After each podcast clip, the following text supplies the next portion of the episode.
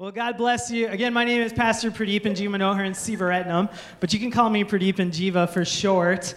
And uh, so glad you guys are here. If you're here for the first time and you want to get connected, just want to let you know we would love for this to be a place where you can get connected, feel like you have friends and family and things like that. And uh, we're in the middle of a series talking all about relationships. And so last week, how many of you guys loved hearing from Pastor Amrita as she talked about relationships and she preached a powerful message about how sometimes in relationships we get into a debt debtor situation where you're like, hey, I did this for you, now you owe me. But love doesn't keep a record of wrongs, love doesn't carry a debt. And so we both lay down our lives for each other. And we kicked off this message series with this sermon called Marriage with Benefits. Talked about how marriage isn't just a piece of paper, it's not just a, a contract, but it's, it's more deep. It's something called a covenant where I've got your back no matter what. Because with a contract, you have an out. But with a covenant, you say, even if you hurt me, I'm with you. And there's safety that comes with marriage, marriage with benefits. And today, I'm going to kick us off into a third part of the series called Views of Sex. All right? And I just want to give a little warning that this message is going to be rated biblical, okay? Rated B. And so we're going to talk about the Bible. It's not going to be crude or vulgar, but I want Kalos Church to be a place where we can address the realities of our culture. Amen. And we can talk about real issues, real people, real things. And we don't want to be a church here where we're speaking messages that are answering questions that nobody is asking. You know what I mean? And so we're going to have a rated B kind of message today. And uh, I just love what God's doing in this place it's just amazing to see the lives change in this room. The people that we've gotten to meet and get to know like like jordan over here. Love you jordan man. He comes here every week helps us set up chairs and has just been so faithful and saying god use me to make a difference in bellevue. God use me to make a, a difference to make known the beauty of jesus. And jordan i just want to say i'm so proud of you and i'm so glad you're part of this family and this community. And it's hard to believe that like two or three months ago four months, I didn't even know you. We didn't even know you, but you're a blessing to this community. And we want to be a place where people can belong, where people can be not okay, where we can go through life together, serve together, and love this community together. Amen. And so we're going to jump right into the series. And so, views of sex. Uh, the big idea for this message is that sex is a gift from God, and relationships are something that can be uh, pretty. Uh, awesome and pretty painful in our life. And in our lives, if we're honest, there's typically a gap between the ideal and the real when it comes to our relationships, amen. When you're thinking about getting married, or maybe you're thinking about getting married, as a man, you're like, all right, I can't wait to get married because then I'm gonna have sex twice a day. It's gonna be awesome. and women, maybe you're like, you got your Pinterest board all ready for your wedding, even before you met that person you're gonna marry, and you're dreaming about the perfect marriage how many of you guys can be honest? You had these dreams going into marriage, or you have dreams going into marriage. But there's a gap between the ideal and the real. And uh, how many of you guys are still dreaming? married, married people, take your, take your hands down. so there's this gap between the ideal and the real. And we're going to talk about it today. And uh, love spelled backwards is evil. Think about it L O V E E V O L. And so I want to jump to a scripture where we address this gap between the ideal and the real when it comes to sex and sexuality. In 1 Corinthians chapter 6 verses 12 through 20 it says this, you say, Am I allowed to do anything? But not everything is good for you. And even though I'm allowed to do anything, I must not become a slave to anything. You say food was made for the stomach and the stomach for food. This is true, though someday God will do away with both of them. But you can't say that our bodies were made for sexual immorality. They were made for the Lord, and the Lord cares about our bodies. And God will raise us from the dead by his power, just as he raised our Lord from the dead. Don't you realize that your bodies are actually parts of Christ? Should a man take his body, which is part of Christ, and join it to a prostitute? Never. Let's pray. Dear Father, I pray that you would bless this word to our hearing and that we would not just be hearers of the word, but doers of the word. We pray in the name of Jesus. Amen. Amen. When I was a, a kid, we're talking single digits. Uh, I remember my friend who was a little bit older. Maybe he wasn't a friend, but he was like a double digit kind of kid. He was an older kid, a cool kid. We idolized him. And one day he brought my group of friends, single digit friends, and he got us this booklet. And in the booklet, he had some amazing pictures. Pictures we had never seen before. They're, they're, they're cartoons, but they, they explained what it was. I don't know if you were like me in my childhood, but we, we were always asking people, hey, do you know what it means? Did you do it?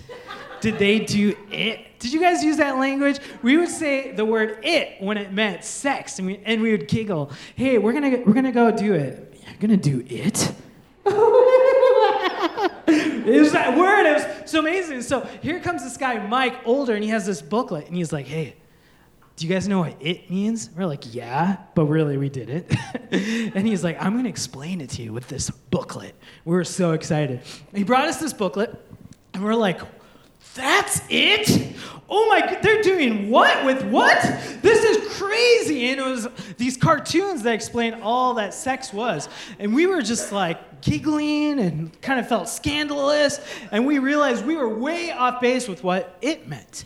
And so my sister saw us in a circle looking at these pictures and giggling. And she was like, What are they doing? So my sister's seven years older than me. She approached us and was like, What are you guys looking at? We're like, We know what it is. Oh my goodness. She goes, Let me see that. She's like, What are you guys looking at? What are you guys looking at? And um, we're like, Mike gave it to us. This book's about what it is. It's sex. She's like, all right, we're going to Mike's house. so we all go and we're like, no, sister, stop it. Don't. You're going to embarrass us. We finally got the sacred knowledge. Don't do it.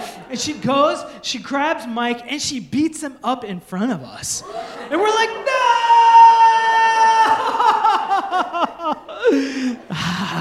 And so that was my first time being exposed to sexual pictures. Welcome to Kalos church. Doesn't that story seem so outdated now in our culture where we have access to anything we want to see within six seconds, whether it's on a computer or whether it's on our smartphones? We live in such a sexually supercharged nation where we can access it and we're bombarded by these images all the time. I was doing some research on this message as we want to talk about biblical views of sex, but I realized that pornography has run rampant in our nation, and there's been sexual misconduct, whether we're talking about the Me Too movement or in Michigan this month, uh, this Olympian doctor got accused and tried for uh, assaulting over 200 girls sexually. I mean, just something crazy is happening in our nation. And we want to be a church that can address real issues, amen, where we're not afraid to bring light into actual darkness. And so my story feels a little outdated because all these images are everywhere. And, and in fact, in America, about one out of two men are addicted to pornography, and one out of six women are addicted to pornography. Uh, every 98 seconds in America, America, there's sexual assault that goes on. And uh, as a pastor, as a human, I just want to say I'm not okay with people being stuck in darkness, in bondage, people feeling hopeless, people feeling desperate, people walking in hurt and pain and causing it. It's just not okay. But I believe that the truth of the gospel will stand strong for all times, including our times right now in this nation. Amen. And so I want to really go into this, and uh, uh, I, I'm just bombarded by pain as I'm studying this message. And my prayer today is that we could all find freedom and hope and healing. Hope for tomorrow and healing for our yesterdays. Will you guys join me in that prayer? That I really believe that can be our reality. But we have some views of sex in our nation that I think are contributing to some of the problems we're facing in our nation. So that's why I titled the message Views of Sex, because I want to identify some views we have of sex in our nation and really compare and contrast that to what does the Bible say? What does the truth of God's word say? And so, some of the views of sex I'm going to go through are right here on the screen. And so, the first view of sex I want to talk about is we've been taught that sex is an appetite. Sex is an appetite. My body has desires, so I do what I want. Even in that scripture we read, the stomach was made for food, and food was made for the stomach. And that was a reference to sexual appetite, even in those biblical times. Like, my body has needs, my body has desires. And we are taught in our culture that we are a divine cosmic accident, that really our lives don't have any purpose or meaning, that we are the fruit of natural accidents or natural selections, and that our, our bodies just want to propagate the human species. And so, why do we have sex? We want to recreate our species. We want to pass on our DNA to the next generation so that it can go on to the next generation. We are animals, and we just want to make sure our species doesn't die off. And so we are taught that in our schools and in our nation. We are natural cosmic accidents. This is a, a truth of natural selection, a, a Darwinian evolution. And so, what has happened to our sexual minds and our sexual society is we say to ourselves, hey, who are you going to judge for having sexual cravings? This is me. I'm an individual. It doesn't matter what society tells me. I have cravings, so I should follow that. I have these things inside of me, so I should go after that. But this philosophy is fraught with problems. Can you see that? If someone says, hey, you girl, you dressed a little too scandalously, and you are at fault because you woke up desires in me, so how could I help myself from assaulting you? That's just not an okay philosophy where we get into this idea of victim blaming because we say, hey, I'm just following my appetites. And if you wake my appetite, I am just a victim to whatever my body wants. I am a slave to my appetite. This is so dangerous. It seems innocent at first. Yeah, you need to follow your desires. But when we see people are addicted to pornography and they're stuck in a loop where they're just trying to find the next image, the next video, and they're just following appetites and they're consuming and consuming and consuming and they're following their bodies and they're slaves to their desires, that's not okay. Or when someone sees a woman or a man and they can't help themselves and they're like, I just caught, got caught up in the moment and boys will be boys. And so I assaulted her. I started off and she said no, but then I took it another level. I was just following the urges of my body. That's not okay. But that is the fruit fruit of an ideology that our society teaches us that says that sex is just an appetite that needs to be fed. You know, I, I, was reading some stats, and even this last year in Bellevue, did you know in one day, in 2017, 100 sex traffickers were caught here in Bellevue in one day? Right here. And this isn't a reality that is like in some distant nation. This is in our city. And that's not okay. This is in our city. And I, I was doing some research on these different things um, that 100 people that got arrested for sex trafficking. And uh, in America, or no, in the world, there's 20.9 million adults and children that are bought and sold worldwide into commercial sexual servitude, forced labor, and bonded labor. 20.9 million people. And I, I just believe that there is a link between this view of appetite that sometimes can fuel us into this idea of porn being okay. And there's actually a link, if you research it, between porn and sex trafficking.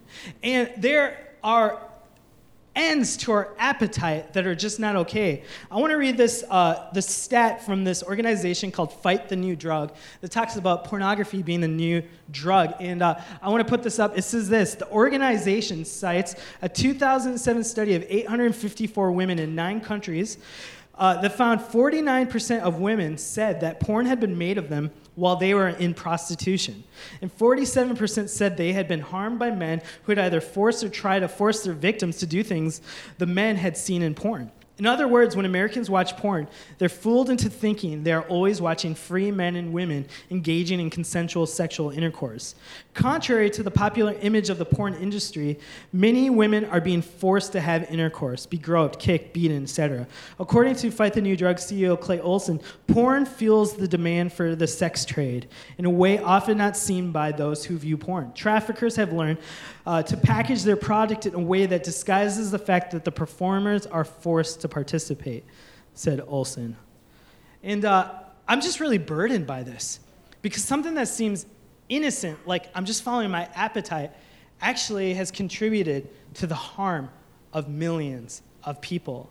There's this, there's this powerful minister named Christine Caine. She, she has this organization called A21, and they're kind of like modern day abolitionists that are fighting sex slavery. And she says this, and this, this strikes the chord. She says this We could pretty much clean sex trafficking overnight if just the church people would stop watching porn.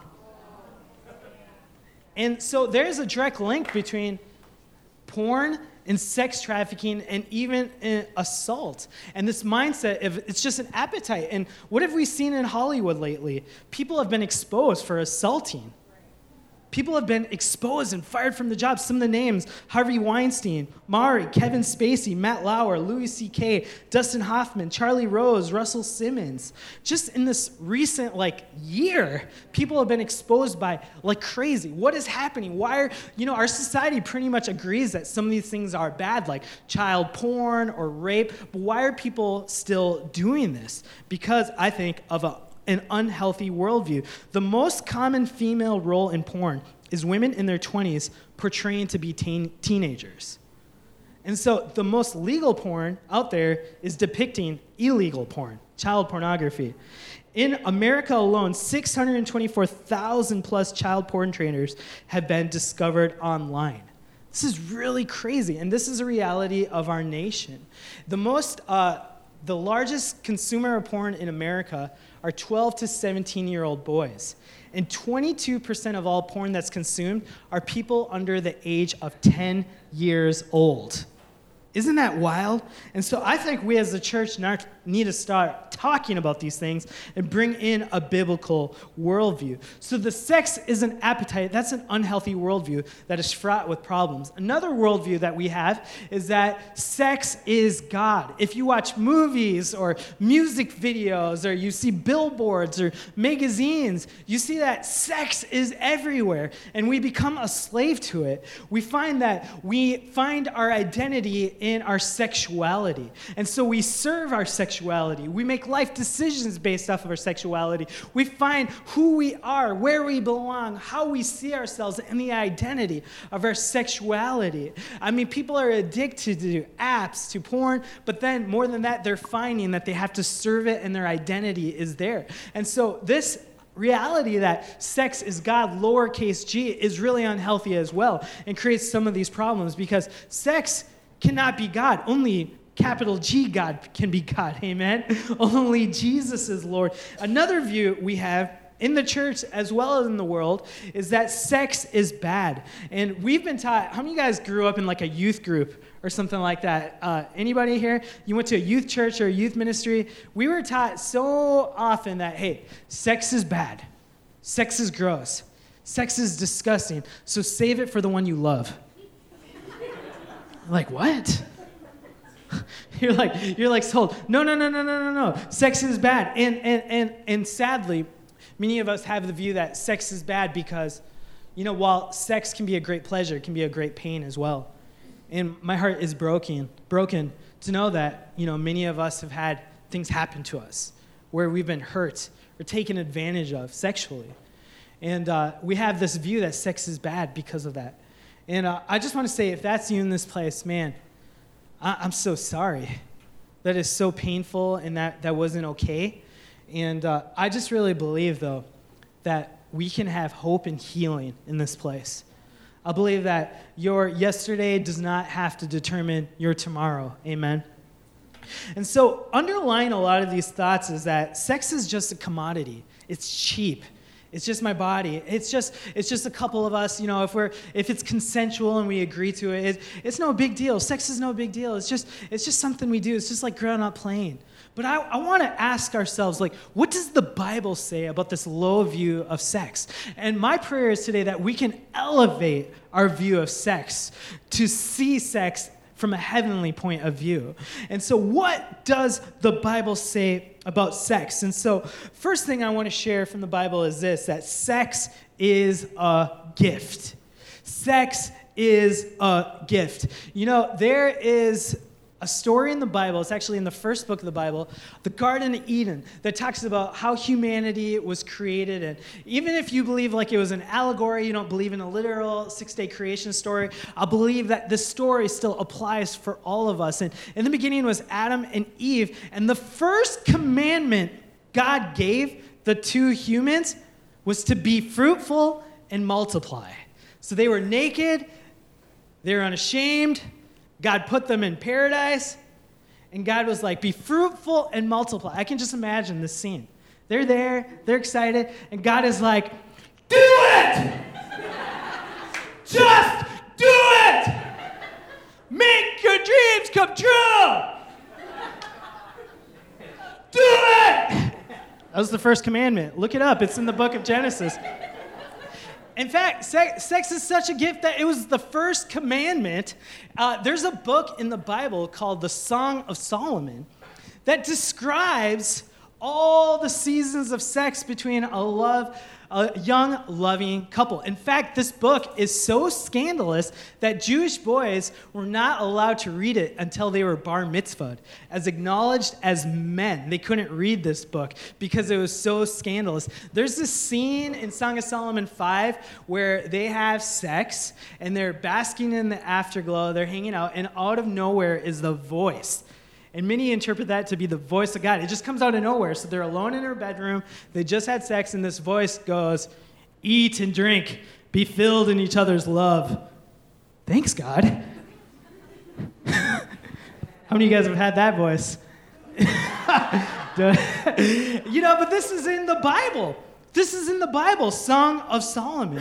Uh, but I, th- I think we have done an injustice in the church because we've made sex look like fleshly and like scandalous and not okay, but really it's a gift. And behind the gift is a giver, our God. Behind the art is an artist. Behind all of this beauty is an artist that painted it for us to enjoy.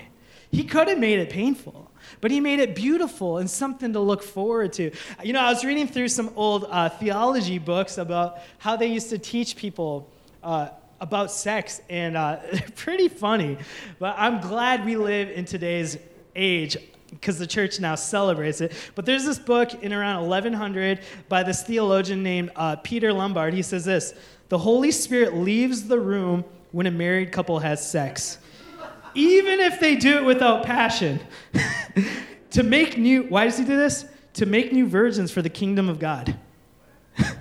So the Holy Spirit leaves the room when people are having sex so he can make new virgins for the kingdom of God. I don't believe that. This is what the church used to teach. Uh, here's another one by Ruth Smythers from the book. Check this out if you're really hungry to learn. Uh, it's, from, it's from a book called Instruction and Advice for the Young Bride, 1894. You guys excited about this? so take some notes, ladies. All right. At this point, dear reader, let me concede one shocking truth. Some young women actually anticipate the night, wedding night ordeal with curiosity and pleasure. Beware of such an attitude. One cardinal rule of marriage should never be forgotten give little, give seldom, and above all, give grudgingly. That's what we used to teach young Christian women. That is not in the Bible. That is not in the Bible. It's a gift. It's a gift. And I, I, think in the church, we've talked a lot about the boundaries of sex. Don't do this, don't do that, definitely don't do that. And like we talked about in the first sermon, like when God saw Adam and Eve being fruitful and multiply, having sex, he wasn't like, what are you doing? What are you doing with that? Like, no, no, what? That's, you know, God was like, I made that. This is awesome. But we've talked about the boundaries a lot in the church, but not the blessings. And it's a blessing. It is a gift. So, sex, this is a biblical view on sex that it is a gift. Amen. It is a gift. And so, I want us to have that view here at Kalos Church that God is a good God. This could be a great evangelism tool, honestly. Like, hey, hey, do you enjoy sexual pleasure? God created that. Don't you want to serve that kind of God? This is weird. I'm leaving. but it's in the Bible. All right. Next thing I want to share with this out of the scripture in second, or 1 Corinthians is this Your body is not a commodity, your body is not cheap. Uh, it says, You say I'm allowed to do anything. I'm just going to read through this again. But not everything is good for you. And even though I'm allowed to do anything, I must not become a slave to anything. You say food was made for the stomach and the stomach for food. This is true, though someday God will do away with both of them. But you can't say that our bodies were made for sexual immorality um, not immortality. Sexual immortality, immorality. They were made for the Lord, and the Lord cares about our bodies. And, will, and God will raise us from the dead by his power, just as he raised our Lord from the dead. Don't you realize, check this out in verse 15, don't you realize that your bodies are actually parts of Christ? Should a man take his body, which is part of Christ, and join it to a prostitute? Never. Now let's go into the next part. If we could go to the next scene. All right, and don't you realize that if man joins in one with her? For the scriptures say the two are united into one. But the person who is joined to the Lord is one with him. Run from sexual sin. No other sin so clearly affects the body as this one does. For sexual immorality is a sin against your own body. Don't you realize that your body is the temple of the Holy Spirit who lives in you and was given to you by God? You do not belong to yourself, for God bought you with a high price. So you must honor God with your body. And you know, I just want to say that there is no such thing as casual sex. There's no such thing as casual sex. And in the scripture, he said, hey, don't have sex with a prostitute because you will become one with that prostitute. And, and, and sex is like super glue. I mean, you know, I, I, I've messed around with super glue and I've gotten in trouble with, with it, anything with stickiness. You know, there's been times where my son, who's really, he's really into stickers right now, and he'll, he'll sometimes put stickers on my beard or my arm hair. And it's really cute at first. But this beard is powerful. There's a lot of strength in it. And when I, when I rip this sticker off, sometimes it takes a little piece of me with it the hair of my face. And I'm not okay with that. And there's, there's no such thing as casual sex. We will, we will say, oh, it's just physical, it's just two consensual people having fun. But really, when you have sex with someone, you leave a part of yourself with them and you leave a part of who you are with them. It's not just a commodity. Your body is not a commodity. You know, in, in the church and in our lives, we've adopted this mindset called dualism, which says, like, our bodies are evil and our spirits are good. Our bodies are evil and our spirits are good. You know, I am not my body, I'm just a spirit with a body. But this scripture actually says that, don't you see, that your bodies are actually part of Christ. And the scripture says, Don't you see that Jesus cares about your body? We are, like we talked about in the first sermon, we are triune beings. We are body, soul, and spirit. And Jesus cares about every single part of us. But we will say, hey, the stomach was made for food, the food was made for stomach. It's just sex, it's just physical, it's no big deal. Like my spirit's good, but I'm just doing stuff with my body. But your body is a part of who you are. You know, if you say, hey, don't just love me for my body, love me for who I am, if you have a scriptural understanding, that's just as weird as saying, hey, don't just love me for my personality, love me for who I am am. Because in the scripture says Jesus Christ will raise our bodies from the dead. That Jesus Christ says that I care about your bodies and your bodies are a part of Christ. So there is no such thing as casual sex. It's spiritual, it's physical. The two will become one. It's like tape or super glue. And uh, I, I want to contribute this thought to us as well if sex is a gift, and if it's physical and spiritual, I want to contribute this that sex outside of marriage is dangerous. Sex outside of marriage is dangerous. You know, many of us, we've been caught in this trap where I believe this that the devil really, really tries hard to get you to have sex outside of marriage and tries just as hard to keep you from having sex inside of your marriage. The devil would love it if you have sex outside of your marriage, and he would love it if you prevented you from having sex inside of your marriage. You know, in America, 20% of married couples are in what's called sexless marriages. And because there is a bonding that happens in sex, there's a two becoming one. There's a, a, beautiful connection. There's safety. In fact, the scriptures say, hey, husbands and wives, make sure you have sex with each other because if you don't, you open yourselves up to temptation. And so the Bible really celebrates sex between a, a, man and a woman, a husband and a wife. And the devil would love it if we had sex outside of marriage, but not inside of marriage. And sex outside of marriage is dangerous. And uh, I believe that there are people in this room that you are just filled with temptation and desires. There's things inside of you that you're so ashamed of. But I, I, just believe that there is hope in this place, that we can have hope for our tomorrow and healing from our yesterday. Amen. And so, sin, though, is so dangerous. You know, it's like a fire. You know, a fire in a fireplace contained with boundaries is great, it's a blessing. But if you take that same fa- fire and you put it on the couch, it grows and it destroys your home. And, you know, I've seen, as a pastor, we've seen countless examples of marriages, you know, where someone got addicted to porn and it just started off innocently, but pretty soon they, they couldn't connect with their wife like they used to. And it became an addiction. And it became just something that they kept in the dark. And maybe they confessed it a few times, but they struggled and struggled. Or maybe they were free for a few months, but then they, they binged again. And it just became this horrible reality.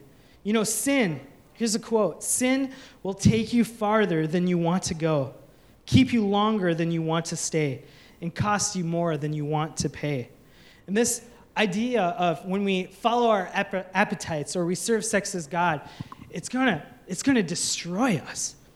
And that's why we need to keep this in a biblical view because there's blessing and there's boundaries. There's blessing and there boundaries. You know, um, there's a scripture in Matthew 5 27 30. Jesus talking about sexual sin. He says this You have heard the commandment that says, You must not commit adultery. But I say, anyone who even looks at a woman with lust has already committed adultery with her in his heart. So if your eye, even your good eye, that's my good eye, even. so even if your good eye, thanks, Jesus causes you to lust, gouge it out and throw it away. It is better for you to lose one part of your body than for your whole body to be thrown in hell. And if your hand, even your strong hand, causes you to sin, cut it off and throw it away. It is better for you to lose one part of your body than for your whole body to be thrown in hell. So Jesus takes this very seriously. Just images you look at, just not adultery, but even images. And uh, I'm not trying to be vulgar here, but look at the connection Jesus says. If you look at a woman with your lu- if you look at a woman with lust, your eye is causing your, you to sin, and then your hand is causing you to sin. Make the connection of maybe what he's alluding to. And this is a very serious reality of addiction that many of us are dealing with. Many of us are dealing with, whether it's a sexless, sexless marriage, whether it's a porn, porn addiction, whether it's thoughts you really don't want to be having, um, it's going to take you further than you want to go. I was reading this article and I was inspired by sermons by this pastor named Carey Nieuwhof and some others, and reading the book Loveology and uh, a book by Tim Keller as well. So I'm getting some of these examples from it. But in the New York Times, there's this article. I was amazed to see it, but it was about a, a woman who had uh, cheated on her husband and advice she would give to someone else. And she says this Start, I suggested to her, by picturing yourself in the therapist's office with your betrayed husband after you've been found out, and you will be found out. You will hear yourself saying you cheated because your needs weren't being met. The spark was gone. You were bored in your marriage. Your lover understands you better. One or another version of this uh, excuse will cross your lips like some dark, knee jerk Hallmark card sentiment. I'm not saying these feelings aren't legitimate, just that they don't legitimize what you're doing.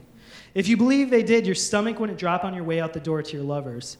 You wouldn't feel the need to shower before, before climbing into the marital bed after a liaison. You wouldn't feel like a train had struck you in the back when your son asked why you forgot his lacrosse game the other day. When you miss a family function because of work, you get over it. When you miss a family function because you're in a hotel room with your lover, you feel breathless with misery. The great sex, by the way, is a given.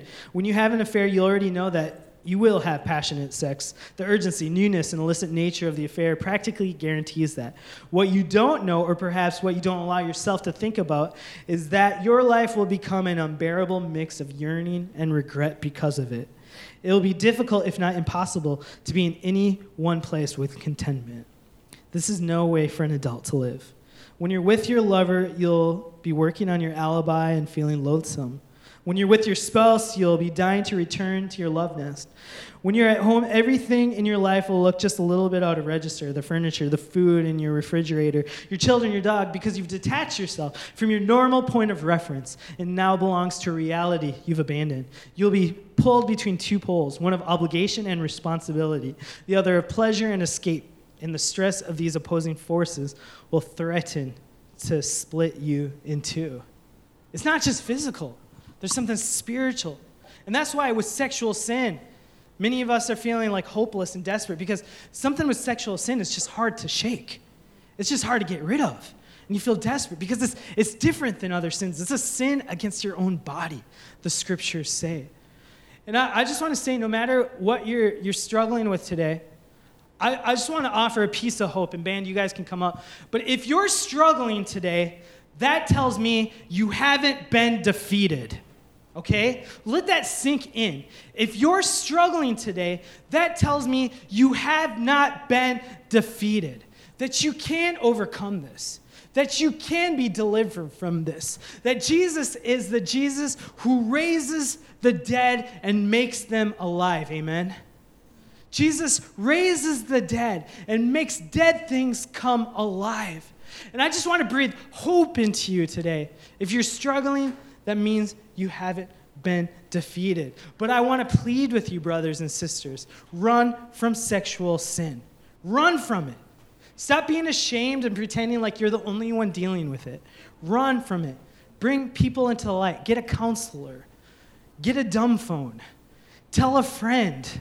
Run from sexual sin. The scriptures say, gouge your eyes out if it's causing you to sin. Do the practical things to run from sexual sin.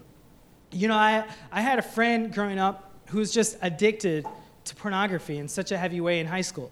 And he confessed with me, hey, I'm struggling with this. And uh, this was a man who was wanting to go into ministry at the same time I was preparing to go into ministry. And we were part of the youth church. We were learning, becoming leaders. And he just said, I'm struggling. Can you help me? And I, I would help him. We would pray together. And he was getting better and better and better. But when I went to college and he went to a different college for a Bible study, he stopped confessing it.